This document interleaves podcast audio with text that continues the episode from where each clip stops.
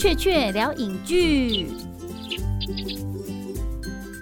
欢迎大家来到雀雀聊影剧。今天我们要预测一下即将公布的金钟奖。那我们邀请到呢，就是最关注台湾戏剧发展的娱乐重疾主编徐佑德。大家好，我是娱乐终极的主编，我是佑德。嗨，佑德。其实我们私下常常在试片，或者是一些有些新剧出来或新戏出来、新片出来呢，他难免一定都要就是你知道嘴个两句啊。他就是一个没办法放下任何一部台湾戏剧的表现的一个，这是我们同温层里面也非常活跃的人物哦。那又等你最近看了金钟奖的入围名单之后，尤其是我们主要是关注在啊戏剧类嘛，我觉得无可厚非啦。因为呢，大家都知道二零一九年的台湾电影的本身的表现呢，啊至少在上半年其实是挺惨淡的，所以呢。台湾的戏剧的表现呢，有个非常出彩的一个成绩单出来的时候，我们难免就倒戈了。就是其实我不知道佑德你是怎样，但是我平常其实是以电影为主的，但是我也难免就是哎开始去追剧了起来。那你自己那方面，你有调整一下你的对于台湾戏剧的关注的重心吗？其实，在看台湾戏剧，以台湾戏剧台剧这件事情来讲，我大概花在台湾戏剧真正关心，其实是在这三年内。比较重心的，他从以前我关注国片的五十五十，变成现在台剧可能就拉到了七十。台剧有七十的，可能就是七十。这三年内慢慢的从五十变到七十的一个。对，因为变成说就时间上，然后因为我们在看台剧，突然有一个，我觉得在近几年有一个蛮大的爆发的，比如说。我们跟 HBO 合作了《童年少女》开始，对，然后其实，在前面还有那个，其实《麻醉风暴》，后来还有《麻醉风暴》，还有爆炸，然后包括去年的《你的孩子》，还有直剧场那那一批，就是《荼蘼》啊，《天黑请闭眼》这样子的，突然间大家开始看台剧这件事情，开始讨论台剧这件事情，是像突然爆发这样子。那你相对于台湾国片来说，其实。就没有相对等这么高的讨论。应该 O T T 也帮了不少忙。应该是说，大家现在都有智慧型手机了。你在看戏剧，你对续集有兴趣的需求，你很容易就转移到你的手机上面。然后你在通勤时间，你也可以看；你在上下班的休息时间，你也可以看。你在晚上回家累得像条狗，不想出门的时候，你打开电视，你也可以看。看剧这件事情反而变得比看电影还要来的方便太多，而且经济实惠。因为你可能订了一个月的 O T T，就等于一张电影票钱嘛。对。但是你可以看一整个月。你像 Netflix，一个月差不多三百。对，就是快嘛，但是你可以看，几乎可以看所有的剧，这样就看到你你追不完。对，然后包括 Netflix 或是其他大平台开始推很多比较我们讲高端的那种美剧。在美国来说，《冰与火之歌》的讨论度跟《复仇者联盟》大概是差不多的。它就是五五趴，是真的。对对对对对，是平起平坐的。所以以前哎，好像没有什么人在看。电视，而直到有这种影集出来之后，它反而改变了大家讨论的观影生态。对，而且因为当代的影集其实影像规格其实不输电影。对，《冰与火之歌》，妈呀，它那个一集的制作费哦，这个比台湾片的五部到十部电影就。对对对对对，这样子，它一集可以拍一整年的台片，这样。对啊，真的很扯啊！所以你可以知道说，哎，戏剧在。哦，电视剧的这一块的那个蓬勃发展的程度，全世界性的都有一个非常爆发性的成长，那以至于我们没办法去忽视。然后再加上电影它本身的叙事空间，它如果有时候拉到复仇者联盟才可以跟你搞三个小时，要不然哪有观众愿意坐在电影院里面跟你憋着尿，然后不要动的在那边。乖乖的看了三个小时，所以相对的戏剧，它的那个时间明明就是十几个小时，可以好好说好一个故事。它有很多的那种东西可以更细腻的去铺陈出来，然后所以呢，它不只是可以限缩在男女主角而已，它可以很多的那个配角都。活了起来了，然后再加上它的每一集每一集啊，就让你有一个喘息的空间，因为你随时都可以喊暂停。总之，戏剧它有在方方面面上面的，我觉得是优势，就是符合当代观众需求的那种观影优势，然后得到一个很大的空间。然后，而且我觉得最重要的是，电影它有分级制度，就是电影院有一些限制级的东西，你如果限制级了它，那你的票房势必就会不好。嗯，以至于很多的编剧的创作者。他们无处可去，他们反而变成到剧里面，他们得以伸张。他们可以把很多的很疯狂的想法放在剧里面，然后电影一开始老板就会跟你说不行，这个不能拍。这个风潮其实，在台湾也开始酝酿，然后爆发起来，乃至于这两年的金钟奖啊，其实我以前也没有在认真的。好好的，就是很认真的追金钟，但是这两年我没办法不追，因为呢，很多很台湾的很优质的影人，他们竟然都投注到了电视剧的发展，连那种大牌的演员，像吴康仁，嗯，这样子的人，对，他也从演电影演演就跑到演电视剧了。那对于那种其实有理想性或者是他们有职人精神的演员呢，他们取决于演戏啊，不会是因为你是电影或电视来演，而是因为你有没有好的剧本。然后，所以呢，如果一旦你在电视剧里面有好的剧本的话，他们当然责无旁贷，他们就直接跳进来了。他们就是缺这种东西啊，当然就一定会来演。所以呢，今年哎，我们可以从金钟的男女主角开始聊，哎，就刚好吴康仁他也入围了这一次的男主角。而我觉得最有趣的是他的敬业最大的对手，有人说就是跟他在我们娱乐的剧里一起演戏。然后是饰演贾静雯的老公的温升豪，他竟然凭了《双城故事》也一样入围了金钟的戏剧类的男主角的项目。然后他们这两个目前被视为是最大的竞争对手。我们先从吴康仁这边讲好了，因为其实吴康仁这个角色其实是非常非常难演的。他是很正义，然后很具理想性，对，很具理想性，很具抱负。而且之前因为他演的东西都会有一种亦正亦邪的感觉，呃，你说狂徒那样子吗？狂徒或者是呃麻醉风暴，麻醉风暴，就是你不知道他到底是一个好人还是一个坏人，然后就是很潇洒帅帅。可是他这次演的是一个完完全全的好人，然后他又要讲那么多。呃，法律的东西，义正言辞的，一定会让观众都懂。说哦，你可以不要说教了吗？对对对，就是在娱乐里面，他有一些很精彩的得奖戏啊。比如说喝醉酒哦，那一场真的是被大家疯狂讨论呢。但是我我也听到很多的争议声，是从那一场戏开始的。有人认为他在那一场戏太过，或者是会不会这样讲？但是也有另外一派很拥护的人，觉得说这种戏可以演成这样子，怎么可能嘛？应该只有吴康仁，没有别人可以办得到。你觉得呢？你自己是正方还是反方？其实我觉得康仁有演出他自己的味道来。当然，你还可以想说，哎。还有其他角色，比如说你一定会想说，哎，如果是黄建伟来演，他会长什么样子？那个是截然不同，会不一样哎。所以吴康仁本身还是有。把他的风格表达出来，我觉得演员演员的味道这件事情真的很重要。对，就是每个演员有时候他们难免会摆脱不了他们的本色，对，被观众所熟知的那一个东西。但那个东西，如果你把它当武器的话，你可能就会变成下一个刘德华。就是本来你的外形是你的包袱，本来你的某种演技是你丢不掉，永远都人家就会觉得一定就是刻在你身上的。但今天如果你的演技超越了你的本身的那个给人家的形象的话，它就变成一个加分效果。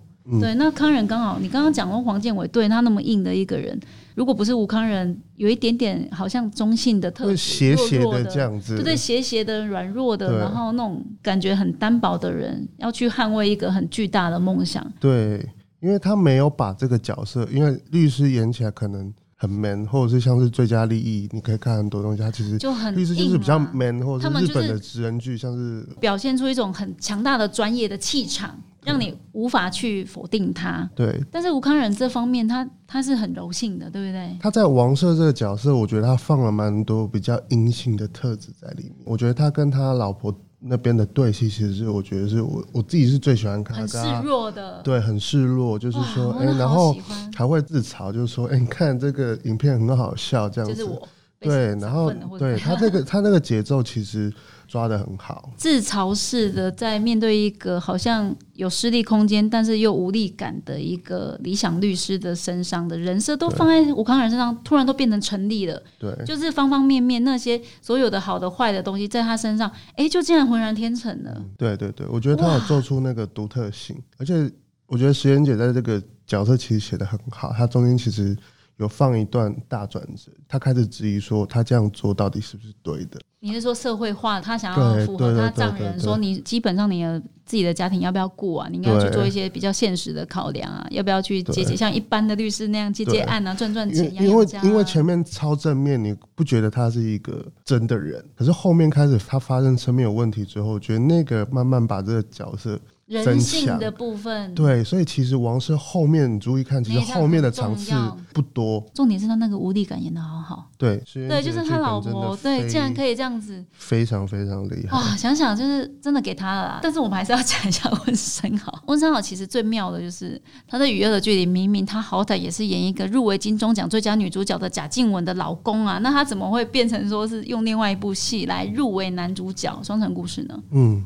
因为其实温升豪之前比较让人家有印象，其实还是在《七人七》上面嘛。然后其实很多部片，他包括《娱乐的距离》，他也是演一个也是外遇，就是 专职外遇演员这样子，专职外遇演员，专职外遇，对对，就是好像快被定型这样子。但其实我们在看《双城故事》的时候，你会发现温升豪的演技其实是松的，因为他娱乐其实演的很。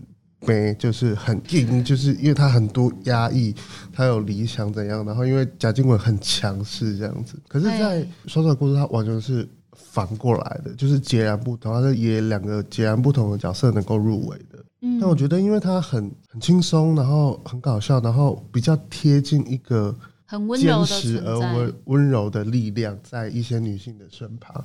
那其实这种角色很容易被忽略，这次有被看到，其实我觉得是蛮特别的，就是有得到肯定。我我真的觉得对，一方面你刚刚提到说，对他如果说今天我们的娱乐距离，其实他表现的也不算差，但为什么他会是后来同样用双层故事来入围男主角？我觉得有两个层面，第一个就是通常在金马奖常常也有这种事情发生哦，就是如果你那一年有很多的作品。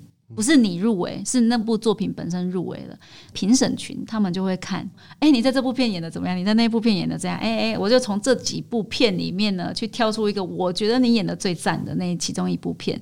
然后同样可以证明两件事，就是等于您另外那部片没有入围的也被肯定了，因为我就是对照出来的嘛。我发现你可以在那部没入围的戏这样演，但是你在这部入围的戏这样演，然后我觉得很好，你就入围了。所以温生好，我觉得是有异曲同工之趣，就是因为你演了我们因为。我看到你另外一个面相，就是同样一批评审，他可以看到你那个很硬的，你所谓身为就是职人的媒体业者、从业人员的表现的那方面。诶，我觉得 qualify，我觉得挺好的。那为什么我会让你在双城故事里面入围呢？我自己个人也有很强悍的感觉，就是你刚刚讲的那种台湾男生的温柔面相之外，我觉得他就是很扎扎实实的支撑了双城故事的两个女主角的感情线里面没办法被逃避，就是依靠的部分。双人故事，因为他讲的是两个台湾女生，一个是在美国出生，一个在台湾出生，而且是在大道城出生。然后呢，他们两个就是在美国跟台湾交换宿舍。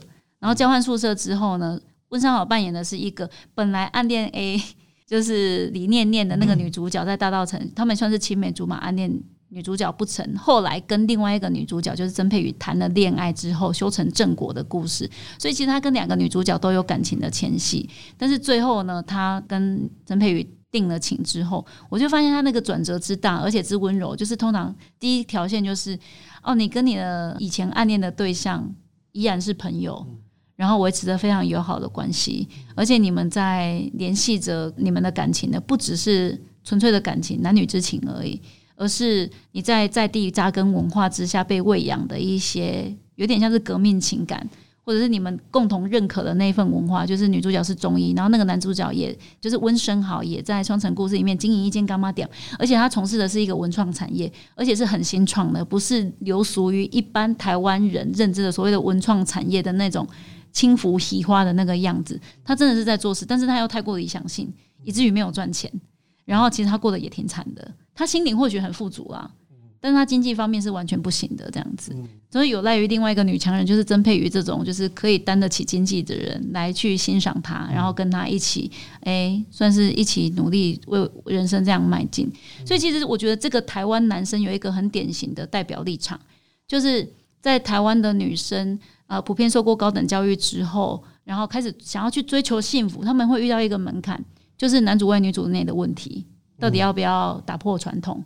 然后另外一个男生，他能不能支持你去做一个所谓女强人可以去做的发挥？嗯，我觉得温生豪在这一块搭配的非常好，哎。对，而且因为他他能够让这个角色成立，但是他不会抢戏，没有威胁性，对他有存在感。这个东西其实我觉得《熟女养成记》里面其实也有表现的非常好，对对对，就是他其实会会让步，然后他会去理解对方在想什么。那他在两个女主角当中的那个演法跟对戏的方法其实都不一样的，感情这东西中周旋。对，就是他那个角色会是连贯的，不会让人家觉得说他有种见人说人话、见鬼说鬼话的感觉，而是很真诚的，是说我就是有点像是孔子因材施教，我觉得我要怎么对付你，不是是我要怎么样好好对待你。对，所以我觉得温正好在每一个像这样的角色中，他其实都有很仔细的去想过他要怎么去演跟对戏。嗯，对，所以我觉得他其实是一个非常非常认真的演员。哎，这样子被你一讲，我又觉得可能是有翻牌的机会。毕竟你看他今年的戏那么多，他今年真的戏蛮……你看他有舞台剧，他真的是一个不可多得的。希望你可以多看他多拍几部戏的演员呢。对，也就是说这两个人谁得奖你都 OK 哦，都 OK。而且因为其实这两个这两个，我觉得他们是台湾台剧的扛把中流砥柱，因为他们真的很有观众缘。但是我觉得除了这两个，其实我觉得对大家来讲会有爆冷的可能。因为像是日剧时代的吴镇迪，吴镇迪他是拿过金钟的，非常年轻，而且他那一年就打败了温升豪。哇，他们这次又狭路相逢。对，而且当年那几位其实都是交出最好的作品，可是当年给了吴镇迪，然后这一次吴镇迪演的也是非常。非常好，这部客家剧场真是了不起。对，而且它预算其实不高，但是它做的非常的精致，资源有限的状态对，非常的精致。所以我那时候看到是觉得日剧时代那十种生存法则，看到时候是非常惊喜的。而且吴镇迪必须在虚实之间做切换，他有些是改编的，有些是在讲奈何本身的历史，所以他在必须在这东西切换。其实我觉得他非常厉害的，而且他又要得要放松。或者是被政治压力给影响的那种东西，嗯，因为这个反而是更艰难的，而且更大的命题。对，更大的命题。然后另外两位，他其实就是硬底子了。王世贤跟龙少华。对，王世贤以前我们会看很多像是《情难忘》那种东西，或者是大家看的《角头》。角头二。其实我们在看《角头》，它其实是我觉得里面其实并并不输真人说了。其实他在《剑士英雄》里面，他有把角色层次演出来。而且其实《剑士英雄》它不是一般的呃那种长寿剧，它已经渐渐的去跟比如说电影导演或者是比较类型剧的导演做一个嫁接了。所以我觉得这个东西是必须要给这位演员很鼓励的部分。对，然后另外一个就是当然就是龙哥龙少华。其实龙少华就是每次出来就硬底子，然后你都觉得说，哎，为什么每次有他在就会变得比较好看这样子？但是龙少华他特色又是他没办法演那么白领。他就是有本色演技存在，对，那个是他的魅力，对，那是他的魅力。然后比较的限制，对，题材比较还是本土向一点。但是我觉得他这一部一样，他的层次还是做的非常好。所以今年一直看到龙少华，哎，对啊，我审美疲劳了，我。对，因为他在江湖里面演的非常非常好，一直出来，对啊，对，所以坦白说要我选，你要选啊，对啊，给你选。如果你是评审的话，我我如果是我，我还是会给龙哥。哇，天啊，龙哥！所以显然龙哥他在菜头梗里滋味里面有非常非常多元的层次的表现，让你没办法。还是你是因为他今年的整体表现？因为他今年真的在每部电影里面、每部戏剧里面一直出现，出现到我就觉得我有哪一部台片或台剧没有看到他的吗？我都想不起来。因为其实与恶的距离或双城。或者是剑士英雄，他其实其还有其实还有不同的全系跟演员，但是在菜头梗的滋味，我觉得龙哥他是贯穿全剧的人，就是他的角色的重量是最重的，就是如果你把龙哥这个角色抽掉，可能是里面最困难，并不是说其他演不好，是我觉得是。剧的问题，剧本身给他的空间是是最大的。然后他如果可以从头到尾撑到尾，然后都让人家有一个非常高水准的观影经验的话，那就是真的典型的实力派可以做到的程度了。对，而且他要在这个比较长的集数里面把东西做完，其实我觉得是最不容易的一个部分。哇，你真的很，你真的非常的想要爆冷哎，因为他目前就是在网络的。王度绅士上面是最没被讨论到的，但反而被你这样子挑起来，会让大家对他兴致盎然哎。对，因为我觉得龙哥演的很认真啦，对，然后当然大家一定会非常想要给康仁这样子，对，因为他现在网络声量最高。好，那我们现在来讨论一下女主角的部分，也非常的精彩，一样哎，现在目前也是菜头梗的滋味的徐丽文跟贾静雯在做 PK 哎，这两个声势最高，那你怎么看呢？我先我先提一下，我觉得曾佩瑜是一个非常出色的演员，在每个角色都可以演出。不一样的味道来，常常我在看他演的东西，会觉得说，我会突然认不出是曾佩宇。曾佩宇很妙，他明明长得非常好看，然后但是他在演戏的时候，一时之间你确实会恍神一下，说这是谁？对他没有一个稳固的形象，然后而且我觉得他在细节的，他在哭戏或者是。呃，像这一次双城故事，它必须要有点 A B C 腔，对，它是 A B C，对 A B C 强。然后我觉得他不管在口音或者是节奏上面，是一个非常用功的演员。然后他可以在各种语系里面跳脱，演出戏感，悠悠自在。比如说他在《外乡女》里面演不同历史的人，他其实可以抓到那个历史人物那个时代的氛围。曾佩宇这这点真的是非常厉害。对，然后另外一个是，我觉得现在最大的热门，而且我觉得一定会拿，还是贾静雯。嗯，我我也觉得他应该是会拿定了。对，因为并不是其他人没有特色或演的不好，但贾静雯这部真的太挑了。他好可怕哦，整个气场都在他身上哎。我甚至觉得说，雨二在第五集之后，他的戏变少了之后，就我就觉得啊，傻逼戏，你知道，就是太想看他演了。身为观众，你没办法不去期待他的戏。对，你总觉得如果他再起来，就是他再出现，一定都是超好看的戏。对，一定会超精彩，然后会超催泪。就是他只要出场，就是必胜的关键，就是你一定会眼睛想要抓着他。他又漂亮，然后又会演，然后气场又足，就是没得选哎。对，而且以前我们在看所谓的台剧的女主角。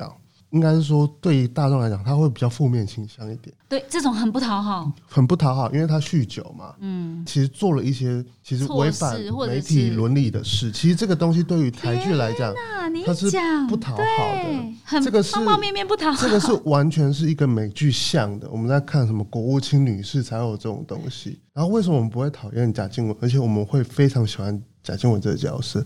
第一点，角色石原姐的角色写的非常棒。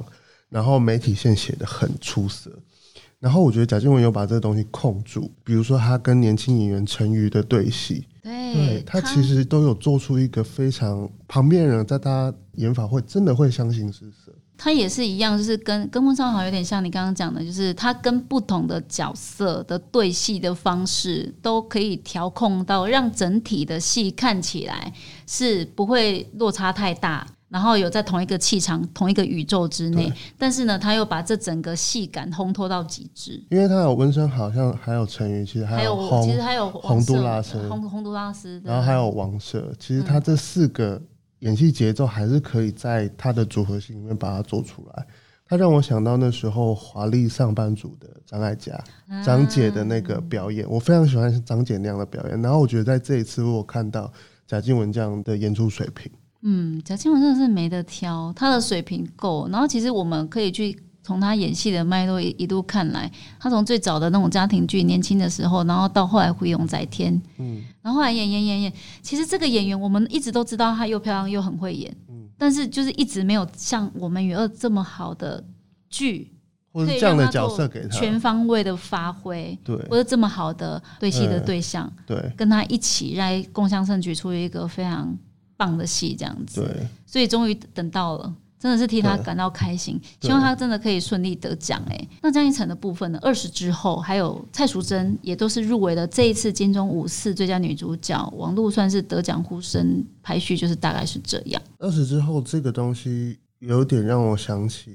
比如说像花甲那那个像，比较属于他在花甲里面的样子。对对对，这是一个我觉得比较讨喜的角色，但是我觉得他演法并没有完全的跳出跳出来。对，就是我还是觉得他有个心在，就是他还是他有一个 potential，对他有个 potential，然后有有有那个气质在啦。因为直接看见贾静雯太跳了，就是你跟他比起来还是会有，就是会有一个观影上的落差。但是我觉得他在小品精致这边。一定还是会有它的市场，跟有人喜欢他的。可以，而且后生可畏嘛。对，他算是里面最年轻、最年轻的、最年轻。感觉就是来日方长，而且绝对是未来十年的戏剧可以看到他的大名大放的机会，就是可以非常期待的一个演员。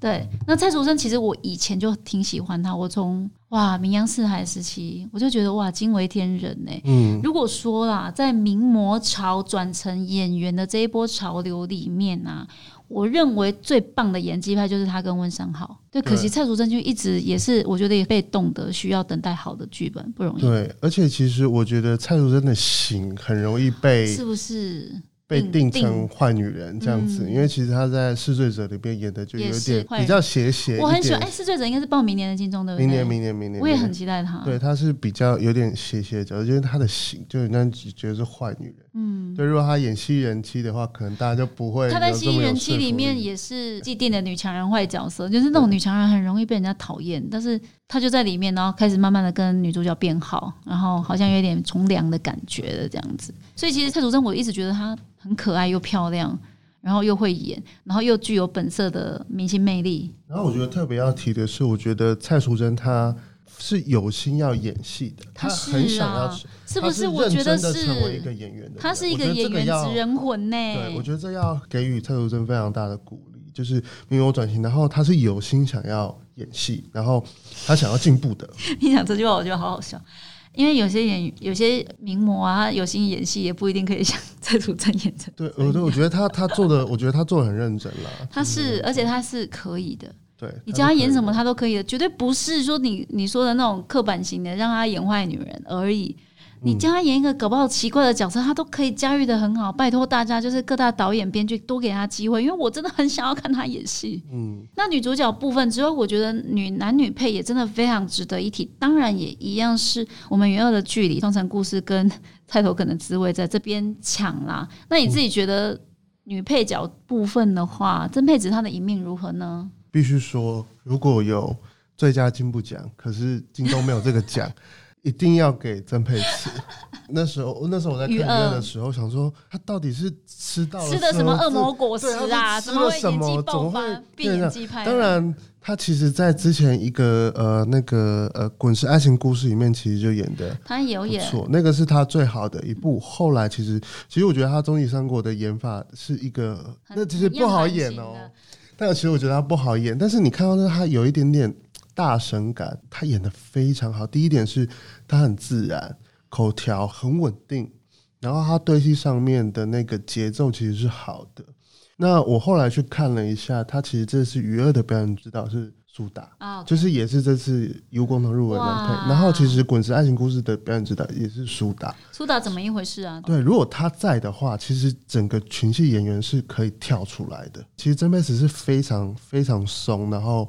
他很知道这角色要去哪里，然后他跟其他人对戏也完全没有问题，所以我觉得就亮点来说，陈佩慈是一个非常有机会的，因为他这个角色又讨喜。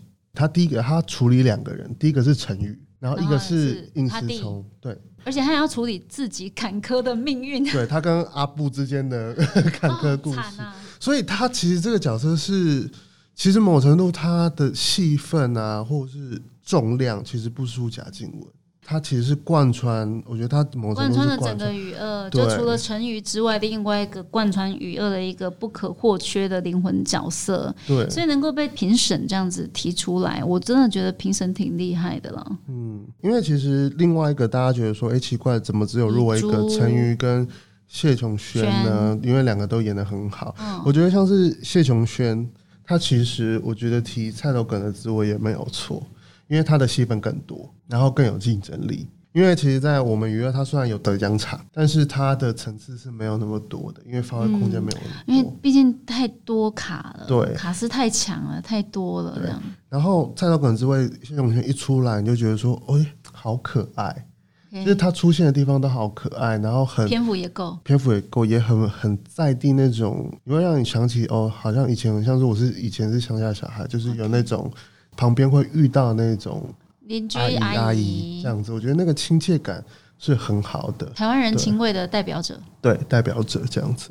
然后我觉得那个理性也是一个，我觉得非常。生死接线员对，要其实生死接线员里面最跳出来是理性，重要的就是他。因为其实生死接线员里面有几个比较大问题，他是呃某程度他是指人剧，嗯。对，然后又是类型，然后其实男女主角都还是偏年轻，像是郑少忠或者是另外一个演员，他其实都偏年轻。那最重要，只要你看到理性的戏，其实你会发现说，他反而是非常能够抓住整个气氛的人。嗯嗯，就是只要有理性在的东西都是好看的。哇，对，这样想想真的是不容易耶。从金马之后。对这个演员又再进一步的，因为他那时候入围金马是楼下的房客嘛，然后他那时候就是已经有一种很类型化的在里面穿透出来，就是你看到他的魅力就已经对，你会觉得说，哎，这个女生是谁？而且她演一个学姐嘛，然后等下下面很凶，然后她等下很有原则，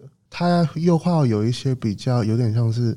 动漫式的那种动画式的对漫画的演法，其实它处理的是非常非常的稳定的，多元稳定，多元的稳定。所以其实我觉得李信在这部片其实是真的是非常实至名归，一定要给他入围的啦。对，那二十之后哇，我们还有一个叶慈玉哎。还有张宁，其实你刚刚也有提到日剧时代是从生存法则。对，哇，所以其实女配角也根本也是一个死亡组啊。对，因为其实他们的东西都非常非常不好演。张宁那个角色其实真的很不好演，包括语言上面呐，或者是他真的很妙的一个演员，角色设计上面呐，或者是他都挑那种很难演、很难演、很难演的人。对，他从醉生梦死开始就有一种这种倾向哎，张宁。他每次演的还有那个自画像，嗯，我每次看他演戏，我都想要，怎么会演一个这种，就是基本上身为一个演员，可能都不知道该怎么演的。对他的角色难度，其实是我觉得其中最高的一个，因为他每次都挑这种非常非常难，但是不是人演的可以驾驭的角色了，这样子。对，这个演员真的是非常值得期待，而且她真的很漂亮。然后，其实她今年在那个《致亲爱的孤独者》，她也演了一个。呃，传播妹哇，也是一个，你看他平平凡凡的一个人，然后他可以把他演的很纯粹这样子，这是一个，其实我觉得应该要多给他演戏，也是一样看不够的一个演员哦。哎，那我们你觉得就是男女主角、男女配角哪一个是死亡组啊？男女主角、男女配角哪一个是死亡？就是最难最难，就是啊，无法选呢。那女配角每一个人都好像都应该得的那种感觉，怎么一回事？对，其实女配角，我觉得他们的角色类型是没有重叠的，没重叠。我我是觉得他们是完全的方向都不一样，而且很可能是很可能是报级数的问题。哦，对，因为他们会剪一个版本给评审，然后评审端看那那一个剪辑版来决定那个演员的生死。对，而且评审看的。跟我们不对是不一样，我们不知道评审对看的到底是哪个版本，所以其实我觉得像这种很很多人会觉得说怎么跟我看的不一样，因为报名集数有限，不可能 全部看看完。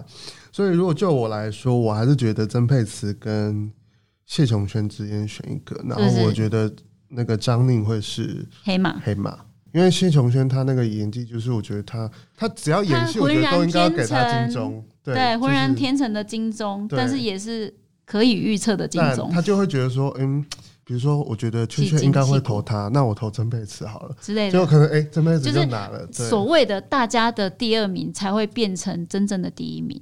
好，那我们再来讲一讲男配角的部分。你觉得龙少华跟温升好吗？还是洪都拉斯也很有胜算呢？因为毕竟林哲熙都进来了。对，其实呃一样，我觉得林哲熙其实几乎是男主角的戏份。对，他是用男主角的戏，就跟陈宇如果入围女配角，我也觉得他是用女主角的戏份去入围配角的那种概念是一样的。那其实林则熙这个东西他很不好演，第一个他一样是演就是视觉失调，我觉得这个东西对于一个演员来讲是呃很难的，因为你到底要怎么演，跟你要让自己在那个状况里面多久，然后。视觉失调，它并不是一个单纯的问题，它可能还要，它是一个很综合性的，它还要有情绪，你不能只是演一个精神混乱，肉体上面的一个表达，对，跟你的神智跟眼神可不可以对得起来？而且你还要以这个状态去跟其他人对戏，我觉得那真的还要互动。对，我觉得那真的太难了。所以这个角色，它基本上是一个很难、很难、很难的角色。然后我，我当然更喜欢那个红哥洪都拉斯的。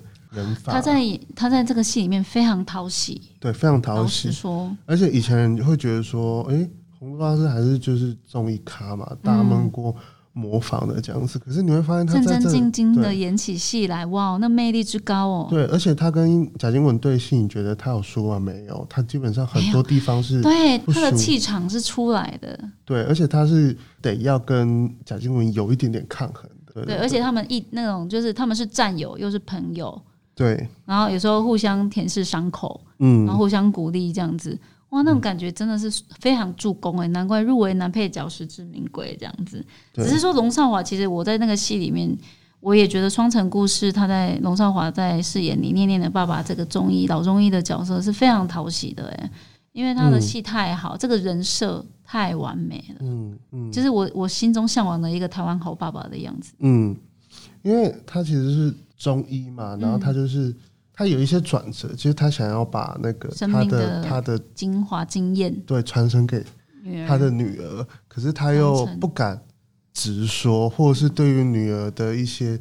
情感啊，感情、爱情的东西，无法尽情的表达。对，然后他是一个感觉是开明，但是又很疼女儿的那种，而且很女儿控，很女儿，很女儿控。然后就是处处为女儿着想。然后比如说，好，这个生病了，然后是什么，还在想，连自己都病危，快死了，他还想的都是女儿的事情然后我觉得他刚好，他是比较一个哎。为别人着想，然后蔡导跟男主角他，我觉得他是比较往前走啊，所以可以对比。他戏外真的很好笑，因为他戏里面是跟温升豪在抢男主跟两男对，而且他们两个角色都有异曲同工之妙。因为温升豪在《双人故事》，我觉得他是比较助攻的，对，比较比较温柔的助攻，对，比较温柔助攻。然后其实他在我们娱乐里面，他更内敛一点。太有趣了，太有趣了。那其实我觉得有那个印象真业，我其实觉得这个。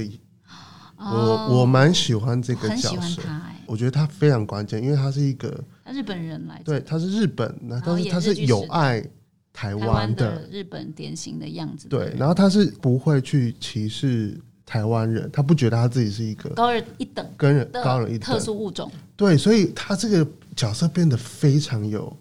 人情味跟某个程度，我们讲有点转型正义的那种，也是符合台湾人对于日本人最友好的想象的样貌。对对对，然后他没有恶意，因为很多可能我们会觉得说日本殖民就是坏日本人这样，很多人都会这样想。对，但是他让我想起像是 Cano 的那个 Cano 的老师，对那个那个那个教练一样，他是诚心诚意的为了这件事情在做做付出。对，所以我觉得他的角色是有优势的。他他的那种眼界是已经高于物种了啦。他想的是一个很理想的一个对于理想层面的实践的境界，这样子。因为最难演的是泽西，最难演的是泽西，然后最讨喜的是那个洪都拉斯，男配才是真正的死亡之我觉得男配我男配非常死亡，非常死亡之主，因为我觉得好精彩，好惊人。因为他们的实力其实真的很相当。嗯，对他们都是每一个谁得奖你都觉得 OK 了，你 OK 了，我高兴。而且他们的戏份都相对于平均。对，因为有些人他可能是胜在人设，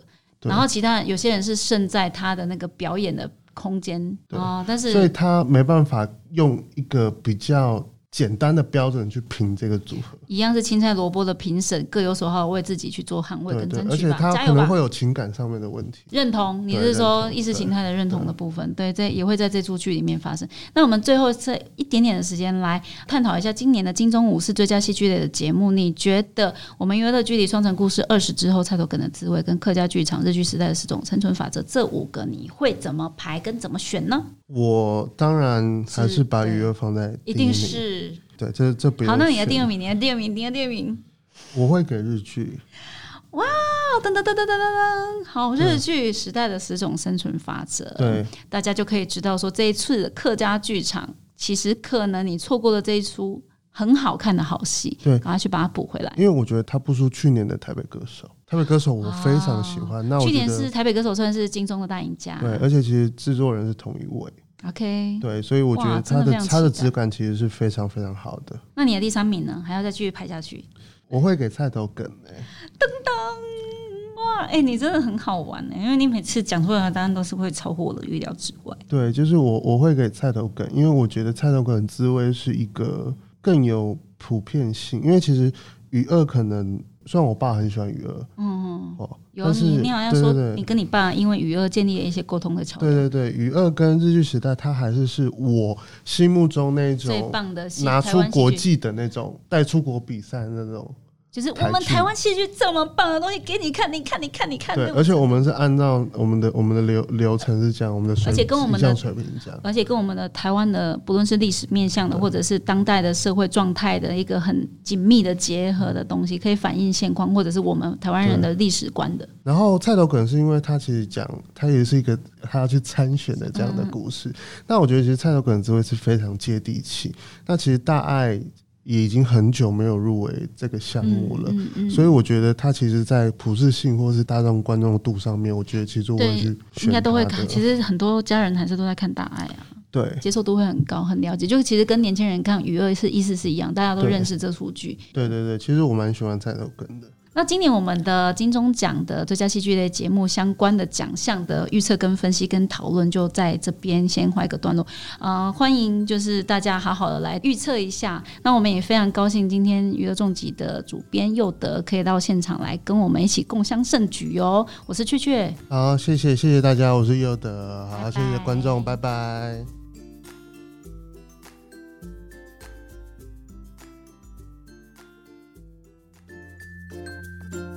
我是雀雀，除了雀雀聊影剧之外呢，还一定要推荐给大家的就是商浪制作全台唯一的犯罪节目《阿善师见识实录》，赶快下载 S O U N D O N 商浪声浪 A P P 和我一起收听吧。